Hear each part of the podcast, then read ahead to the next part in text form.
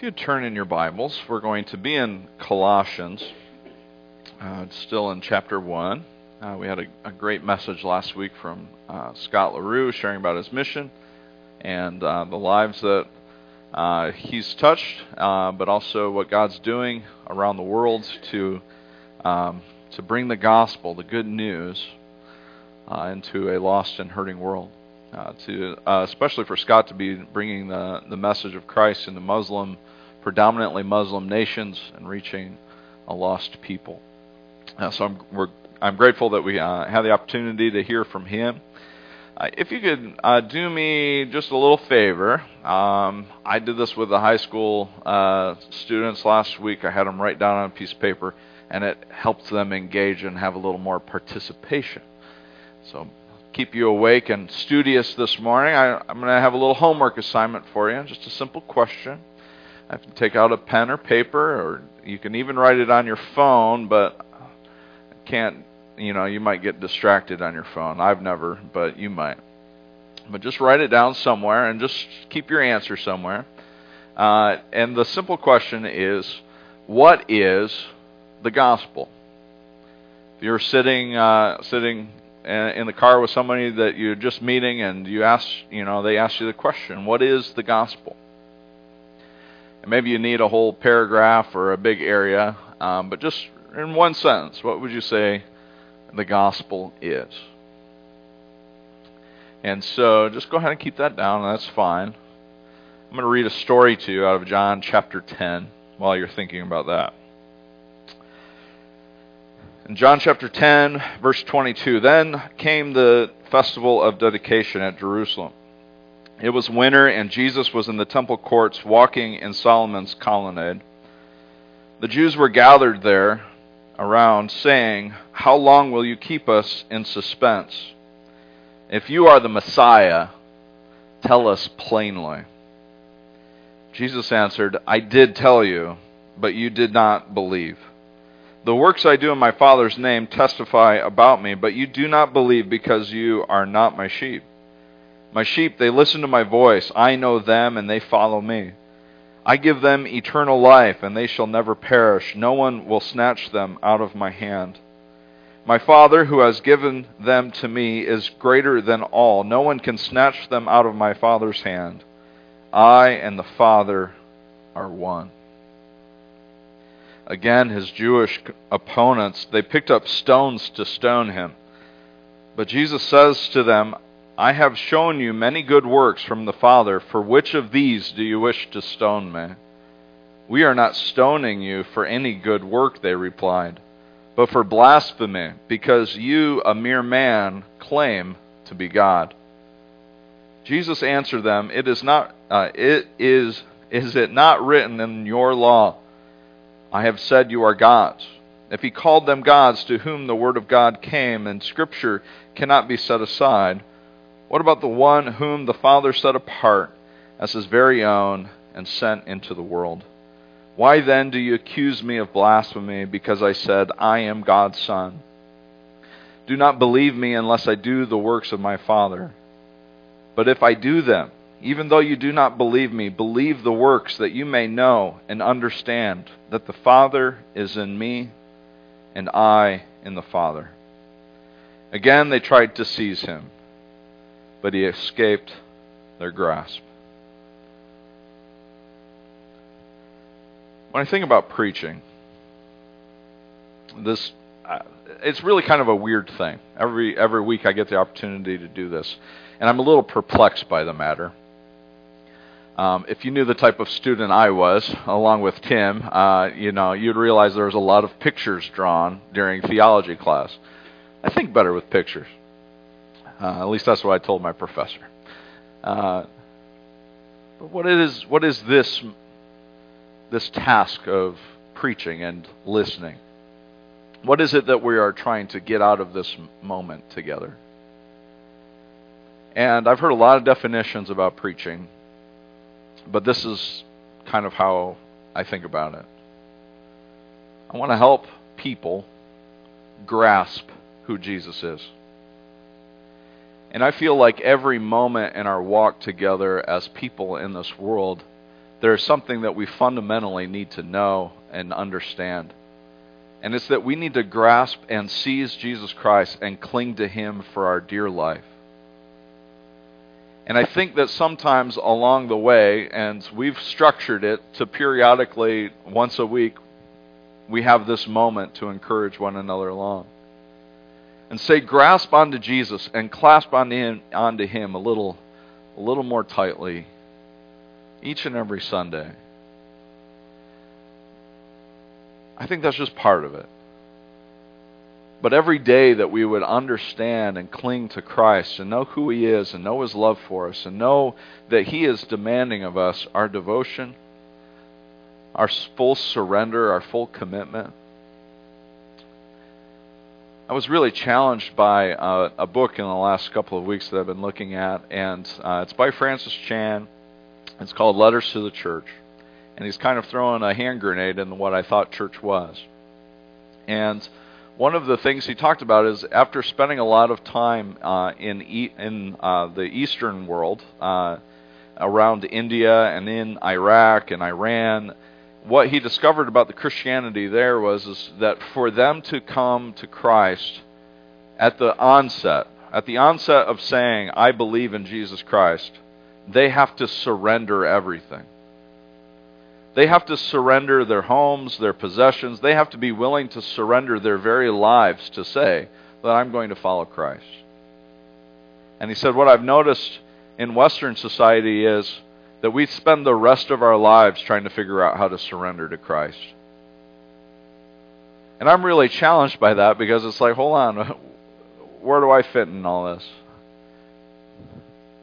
Have I really surrendered everything to follow Christ, or am I just sort of on the fence? And we call it sanctification. It's the sort of story of us becoming what we're supposed to be in fully, uh, fully committing our lives to Christ. And so a lot of this is just a sort of inner torment of, am I fully surrendered to Christ and have I given Him my life? Christians for the generations have faced challenges. They face challenges about whether or not they are going to give their full, undying loyalty to Jesus Christ or not. And the Colossian church is really no different. What they're looking for is a clear, uh, a clear understanding of who Christ is and how they're going to stay loyal and faithful to Him. And they have this sort of ongoing wrestling match, one in which there are people adding on and adding to their theology adding more to what it means to follow Jesus. And so, Paul, very simply, his strategy for sort of cutting through all of this nonsense is to give a picture of the gospel. It is to give a picture of who Jesus Christ is and what he's done. I have a very, very simple sort of way of making, wading through theological nonsense. And I know that you hear all sorts of things about uh, about Jesus every day. Actually, you're influenced by what you think about God, and theology is always going on, whether you realize it or not. And one of the things that I do is I ask a simple question: Does this lift Jesus or does it lower him? Does it elevate Jesus as Christ and Lord and King, or does it diminish these qualities about who he is? And if there is any hint of diminishing the lordship, the kingship, and the supremacy of Christ, then I, I, I reject that theology as something that God has revealed as truthful and good. When you're wrestling with what people are saying about God, it's a simple question to say are they lifting Jesus up or are they lowering him? And that helps you wade through all the nonsense of our world. And I'm, now I'm talking about all kinds of stuff. And here's what I simply just want to say Paul is trying to point out to us a beautiful picture of Christ. And our text this morning is a poem that they would have used to sort of help navigate a world that was filled with so many things that we're looking to lower and diminish who Christ is. And, you, and think about how important it is to you that you have the proper view of who Christ is. If you were trying to travel by sea and you were in the in the night and the clouds were covering the stars and the only thing that you had going for you was that there was a lighthouse ahead. How important is that lighthouse to you to navigate home and to arrive safely? And friends, it is so vital for us to look ahead and see the true picture of who Christ is if we're going to keep moving forward and walking faithfully with Him. We want to get so bogged down with all of these other distractions. We live in a society that keeps on adding to what it means to be a good person, keep on adding these sort of ideas of what it means to follow Christ. And I simply want to know who is this Christ that I'm following? And do I love him and do I seek him with my whole life and my whole heart? Have I surrendered everything to him? And so our text this morning, I think we're almost ready to read it, is in Colossians chapter 1. And We're going to begin in verse 13. And I know that the big bold part comes at 15 but we added that, not Jesus. In verse 13 it says, For he has rescued us from the dominion of darkness, and he brought us into the kingdom of the Son he loves, in whom we have redemption, the forgiveness of sins. We're going to pause there for a moment. I'm going to ask you to take a look at what you wrote on your piece of paper. Does it have any of those components to it? Maybe you wrote, uh, The gospel is good news, and you're right. The gospel is good news. Good news and gospel are synonymous, synonyms, whatever. I won't say it again. Maybe you wrote John 3:16. We sang a beautiful song this morning already. John 3:16 certainly is the gospel. Did anybody write that Jesus loves me? Anybody write that down? Nobody? Anybody write Jesus coming, forgiving you of sins? Is anybody raising their hands today? Um, what, can, all right. This was uh, to, you know, and get more participation, you know. But did it include this? That Jesus is God's Son did it include his kingdom? That you are brought into his kingdom? And did it include that you have been reconciled and forgiven of your sins? If you want a picture of the gospel, it includes that we have been redeemed and forgiven and reconciled, but it also includes that we have life in the kingdom of God. And the hope is is that when we grasp Jesus, we would understand our forgiveness, but we would also forget or we would also understand our faithfulness. That our forgiveness invites us into the way of God and into his kingdom and that then we are pulled out of the kingdom of darkness and we enter into the kingdom of light and we walk obediently with him and we live for him. If you're looking for a succinct phrase, of the gospel, I see it right there that we've been rescued from the dominion of darkness and brought into his kingdom of the Son he loves, Jesus Christ, and we have been redeemed and forgiven of our sins. If you were ever asked the question, what is the gospel? I think that's a great picture of it. And then I think Paul, he outlines it from here. Let's continue in our text. In verse 15, the Son is the image of the invisible God, the firstborn over all creation.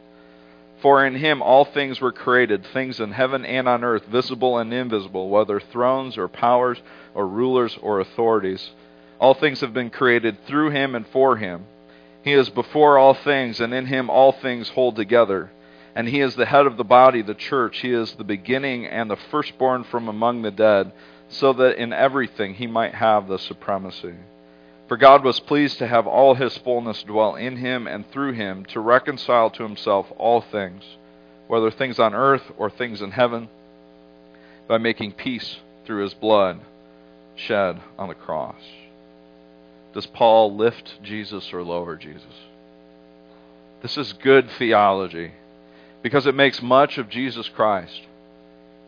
It says he is the firstborn over all creation. He's not firstborn like he was like the firstborn. It's a title. Just as uh, Oliver is my firstborn son, it is his title. And so he gets all of my riches.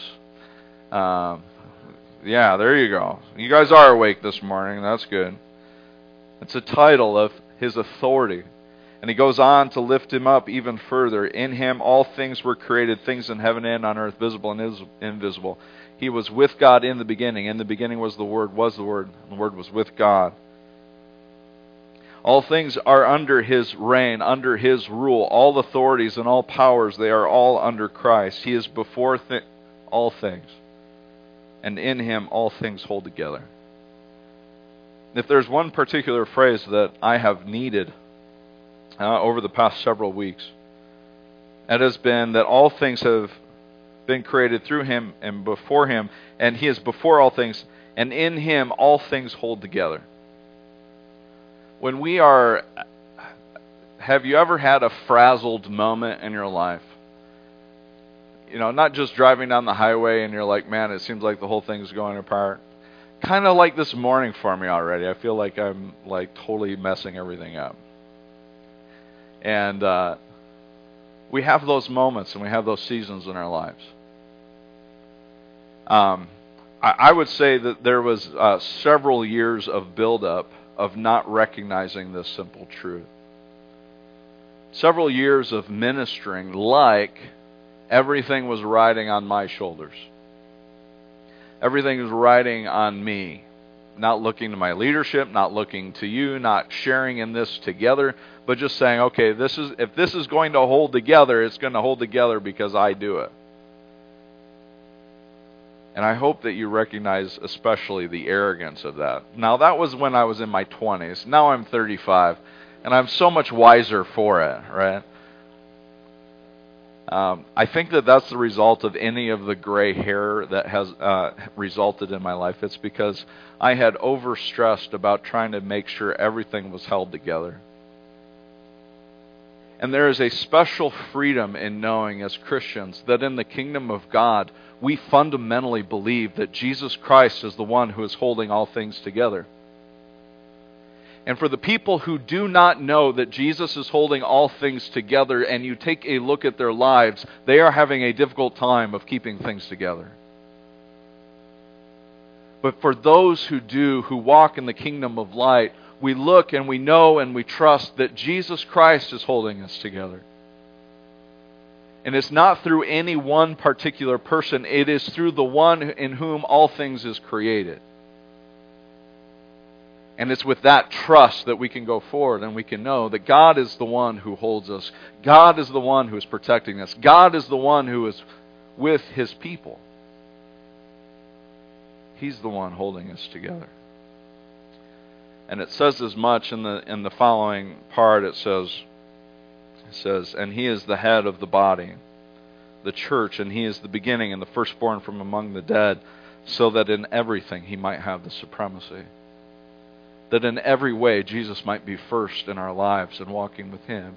It says that he is the head of the church. He's the one who's leading us. And I'm the one who really just gets the privilege of loving people spending time with you and I get to preach his word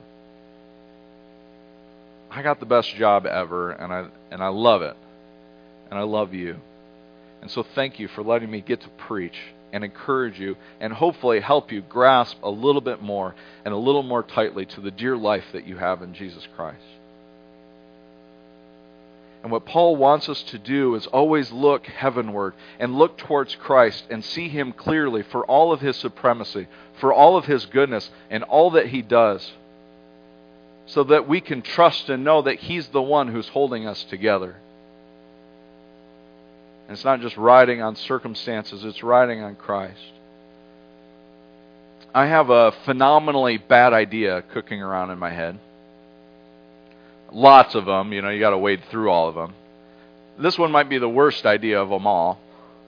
The idea would be uh, that I would reach out to all of my friends on Facebook who are uh, who are anti-vaxxers, and then also reach out to all of those who believe in vaccinations, and then bring them all into one room, And then, and if that's not enough, get all of my friends on Facebook who uh, who share all of their love for Trump, and then get uh, another group of people uh, who don't love Trump, and bring them all into one room. And what else should we add in there? Anybody? And uh, yeah, bring. Somebody said Hillary. That's hilarious. That was Sam. Nice one, buddy. Well timed. Yeah, and then to throw the hand grenade in. Let's put Hillary in there. We need a bigger room. Right, that's a terrible idea. But guess what? It li- literally happens every Sunday. Well, not the Hillary part, but it literally happens every Sunday.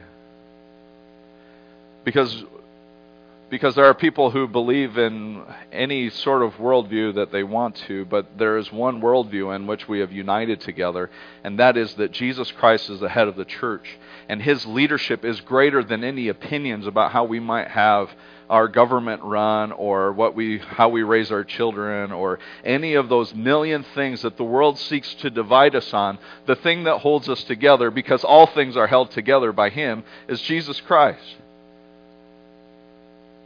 and so we can have differences of opinions and we can, you know, not ever talk about those things when we're in the sacred confines of this room, right? And even even if we did, we can know that there is something greater that's unifying all of us, and it's because we were lowered into the baptism waters and we came out new people in Jesus Christ. And we belong to the one who's the firstborn all over a new creation, and his name is Christ, and he is our head, and he is our Lord, and he's the one we live for. And so the question then comes back to this whole thing that I wrestle with every day, and all of us wrestle with in have I surrendered to Him? Is He truly the head of our church? Is He the head of my life? Is He the one in whom I trust and find my life and my hope? Do I believe in this gospel? That Jesus is Lord, that He reigns supreme, He is King of kings and Lord of lords and I'm a part of his kingdom because he has redeemed and saved me. This is each and every one of our stories. If we would not be the people in John 10 who listen to it and they don't grasp it and they're ready to reject Jesus. They're trying to grasp him, to seize him so that they can do away with him. And I'm telling you and I'm inviting you to grasp him and seize him so that you can worship him. You can give him your life. So, Paul, he's not done. He tells us our story. Once you were alienated from God and you were enemies in your minds because of your evil behavior, but now he has reconciled you by Christ's physical body through death to present you holy in his sight, without blemish and free from accusation. If you continue in your faith, established and firm, and do not move from the hope held out in the gospel. This is the gospel that you heard and that has been proclaimed to every creature under heaven, and of which I, Paul, have become a servant. Paul tells us just what to do. He says, This is the gospel, and this is the thing that we've heard, and this is the thing that we cling on to. And he simply says, And, and this is the message of which I've become a servant to. It's this gospel that I've become subject to. I spend the rest of my life, for Paul, he says, I spend the rest of my life proclaiming this good news and living this out and not giving up on this hope and holding fast and staying firm in the faith, he says, unto this good news that I've heard and now with all my heart I want to obey. So, friends, I simply want to ask you have you surrendered to Christ? Is He foremost in every aspect, in every way? In who you are and what you're doing? And I asked you about good theology. I was kind of being a little nerdy there. But here's a good life lesson Good theology is to make sure that it's lifting up Christ. And here's a good life. A good life is one that lifts Jesus Christ as Lord and King. And friends, I invite you to a good life. To love God. To love Him with all of your heart, soul, mind, and strength. And friends, if you've never made that commitment, uh, we would love to have you be a part of this journey together. And we're in, we're in a Western culture. We won't ask you to sell your car and give up your home, though we should. We'll figure that out later. But really, He's asking for your whole heart and everything you are. Would you give your life to Christ? And if you've done that a long time ago, then I would simply ask you to remember that commitment. Will you lift Christ up with your life and live a good life today? Let's pray. Heavenly Father, we love you so much. And we ask for forgiveness for the times where we don't stand for Christ. We ask for forgiveness for the times that maybe our lives diminish Him and don't appreciate all that you've done. God, we pray for your help. We pray for your forgiveness and your love and your guidance. That you would help us as your children to walk faithfully with you. We thank you truly that you are the one that holds all things together. And that because you are the firstborn of the new creation, we can trust you as we live in this new creation. And we embrace a new hope for a new life. God, your word tells us that if we love you and we follow you and give you our life, that you will give us eternal life, life in your kingdom, redeemed and forgiven. So, God, we want to trust in you and we turn our lives to you. Help us to live a good life today, one where we lift up Jesus Christ as our Lord and our King. And we lift him high above everything else. For Christ is above all and through all and in all. It's in his wonderful name that we pray. Amen. As the worship team comes forward, I want to share with you from the book of Hebrews. In the past, God spoke to our ancestors through the prophets, and at many times and in various ways. But in these last days, He has spoken to us by His Son, whom He appointed heir of all things, and through whom also He made the universe. The Son is the radiance of God's glory and the exact representation of His being sustaining all things by his powerful word. After he had provided purification for sins, he sat down at the right hand of the majesty in heaven. So he became as much superior to the angels as the names he has inherited is superior to theirs. After he had provided purifications for sins, he sat down at the right hand of the majesty in heaven. This is the good news. A son who has redeemed and saved you and invited you into life in his kingdom. Will you stand with us and sing, please?